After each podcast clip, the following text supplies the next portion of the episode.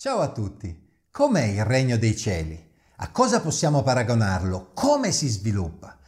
In questo 31° episodio della serie sul Vangelo di Matteo proseguiamo con le altre parabole del capitolo 13 in cui Gesù si occupa proprio di rispondere a queste domande.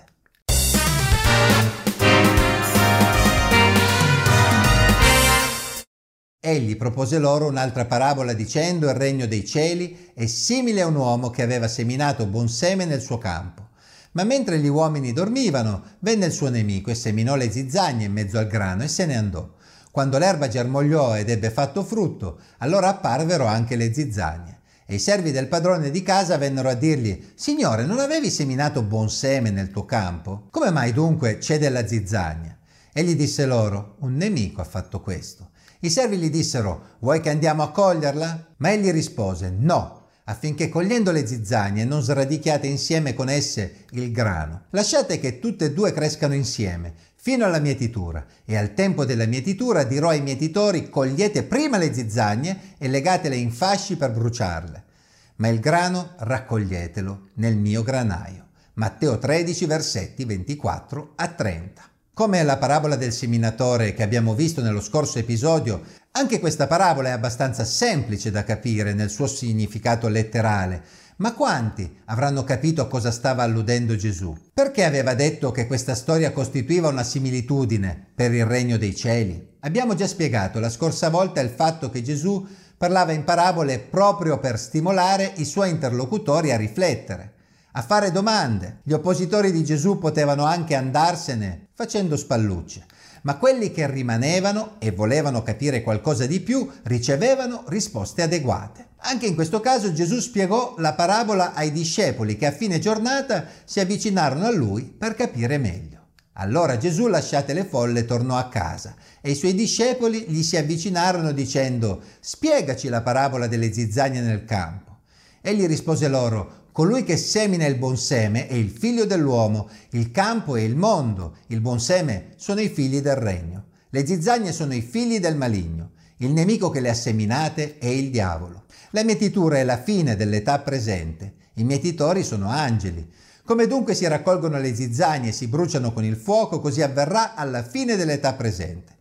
Il figlio dell'uomo manderà i suoi angeli, che raccoglieranno dal suo regno tutti gli scandali e tutti quelli che commettono l'iniquità e li getteranno nella fornace ardente. Lì sarà il pianto e lo stridor dei denti. Allora i giusti risplenderanno come il sole nel regno del Padre loro. Chi ha orecchi, oda». Matteo 13, versetti 36 a 43. Questa spiegazione non era così banale come potrebbe sembrare a prima vista. Ci volevano davvero orecchi disposti ad udire, persone disposte a prestare attenzione e a mettere in discussione le proprie convinzioni. Infatti, come avevamo accennato nell'episodio precedente, fino a quel momento tutti gli israeliti avevano atteso un regno che si sarebbe manifestato in modo dirompente, con il Messia che, come primo aspetto del suo regno, avrebbe punito i malvagi e ristabilito la giustizia. Qui invece Gesù sta facendo capire che il suo modo di instaurare il regno sarebbe stato più graduale. Il Messia, il figlio dell'uomo, stava seminando e certamente c'era del seme che finiva in un terreno buono, secondo quanto aveva già spiegato nella parabola del seminatore. Tuttavia la crescita del frutto non sarebbe avvenuta dopo aver eliminato tutti i nemici, ma i figli del regno sarebbero cresciuti insieme a quelli che Gesù definì figli del maligno, cioè le zizzagne della parabola. In sostanza, il re era già presente in mezzo al suo popolo e il regno si stava già sviluppando in quel momento. Ma il regno sarebbe cresciuto fino alla fine dell'età presente, quando ci sarebbe stata la mietitura. Solo alla fine le zizzagne sarebbero state separate dal raccolto. Il regno di Dio nel tempo presente non si sarebbe manifestato in modo dirompente, annientando subito i nemici, ma in modo graduale, in parallelo al regno del nemico, il diavolo. I giusti avrebbero dovuto quindi aspettare la fine dei tempi, quando Dio avrebbe effettivamente eliminato tutti i nemici. Solo allora i giusti si sarebbero goduti il regno del Padre loro senza interferenze, in un mondo nuovo in cui non ci sarebbe stato più spazio per il male. E questo era un concetto piuttosto inaspettato per gli ascoltatori di Gesù. Gesù ribadì il medesimo concetto anche nella parabola della rete che troviamo più avanti nel capitolo 13. Il regno dei cieli è anche simile a una rete che gettata in mare ha raccolto ogni genere di pesci. Quando è piena i pescatori la traggono a riva, poi si mettono a sedere e raccolgono il buono in vasi e buttano via quello che non vale nulla. Così avverrà alla fine dell'età presente. Verranno gli angeli e separeranno i malvagi dai giusti e li getteranno nella fornace ardente. Lì sarà il pianto e lo stridor dei denti. Matteo 13, versetti 47 a 50. Fino alla fine pesci buoni e cattivi dovranno convivere nella stessa rete. Quindi anche in questo caso viene ribadito che la selezione tra giusti e malvagi verrà fatta solo alla fine dei tempi. Questa gradualità nello sviluppo del regno di Dio viene ribadita nelle due parabole più piccole che Gesù aveva pronunciate poco prima di spiegare la parabola delle zizzagne. Egli propose loro un'altra parabola dicendo: il regno dei cieli è simile a un granello di senape che un uomo prende e semina nel suo campo. Esso è il più piccolo di tutti i semi, ma quando è cresciuto è maggiore degli ortaggi e diventa un albero, tanto che gli uccelli del cielo vengono a ripararsi tra i suoi rami. Disse loro un'altra parabola: il regno dei cieli è simile al lievito che una donna prende e nasconde in 3 misure di farina, finché la pasta sia tutta lievitata. Matteo capitolo 13, versetti 31 a 33. Entrambe queste parabole confermano che il regno dei cieli si sarebbe sviluppato gradualmente e confermano anche che sarebbe cresciuto in maniera straordinaria, partendo da una situazione di apparente inferiorità nei confronti del regno del nemico, partendo da qualcosa di molto piccolo come un granello di senape o come un po' di lievito che in mezzo alla pasta sembra poca cosa. Come si osserverà negli Atti degli Apostoli, i pochi discepoli che Gesù aveva furono in effetti capaci di mettere sottosopra il mondo antico, facendo in modo che quel messaggio, a partire da quella insignificante zona dell'impero romano, si espandesse in tutto l'impero nel giro di pochi anni e poi continuasse ad espandersi nel corso dei secoli, fino ai nostri giorni. Insomma, attraverso le parabole Gesù stava rivelando un piano che fino a quel momento era in qualche modo rimasto nascosto. Tutte queste cose disse Gesù in parabole alle folle e senza parabole non diceva loro nulla, affinché si adempisse quello che era stato detto per mezzo del profeta. Aprirò in parabole la mia bocca, proclamerò cose nascoste fin dalla fondazione del mondo. Matteo 13, versetti 31 a 35.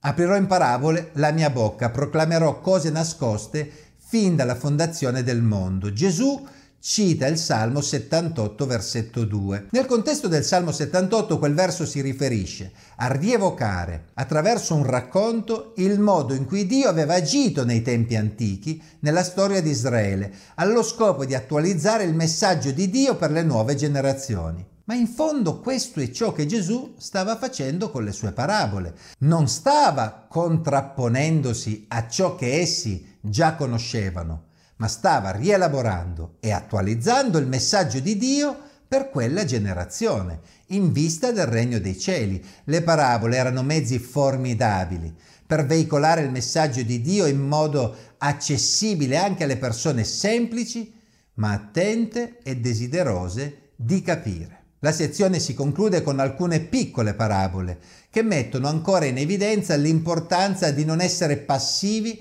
nell'accoglimento della parola di Gesù in vista del regno dei cieli. Il regno dei cieli è simile a un tesoro nascosto nel campo, che un uomo, dopo averlo trovato, nasconde e per la gioia che ne ha va e vende tutto quello che ha e compra quel campo.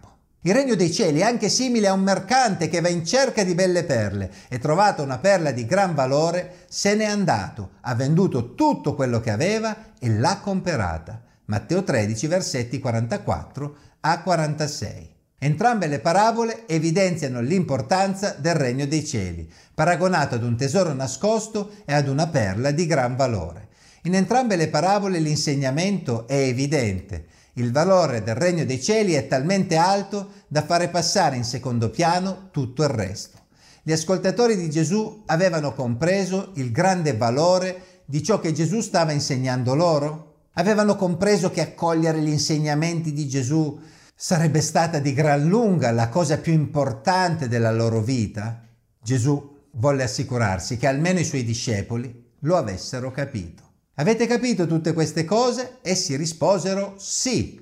Matteo 13, 51. Se i discepoli avevano capito davvero quegli insegnamenti di Gesù, si stavano appropriando davvero di un grande tesoro.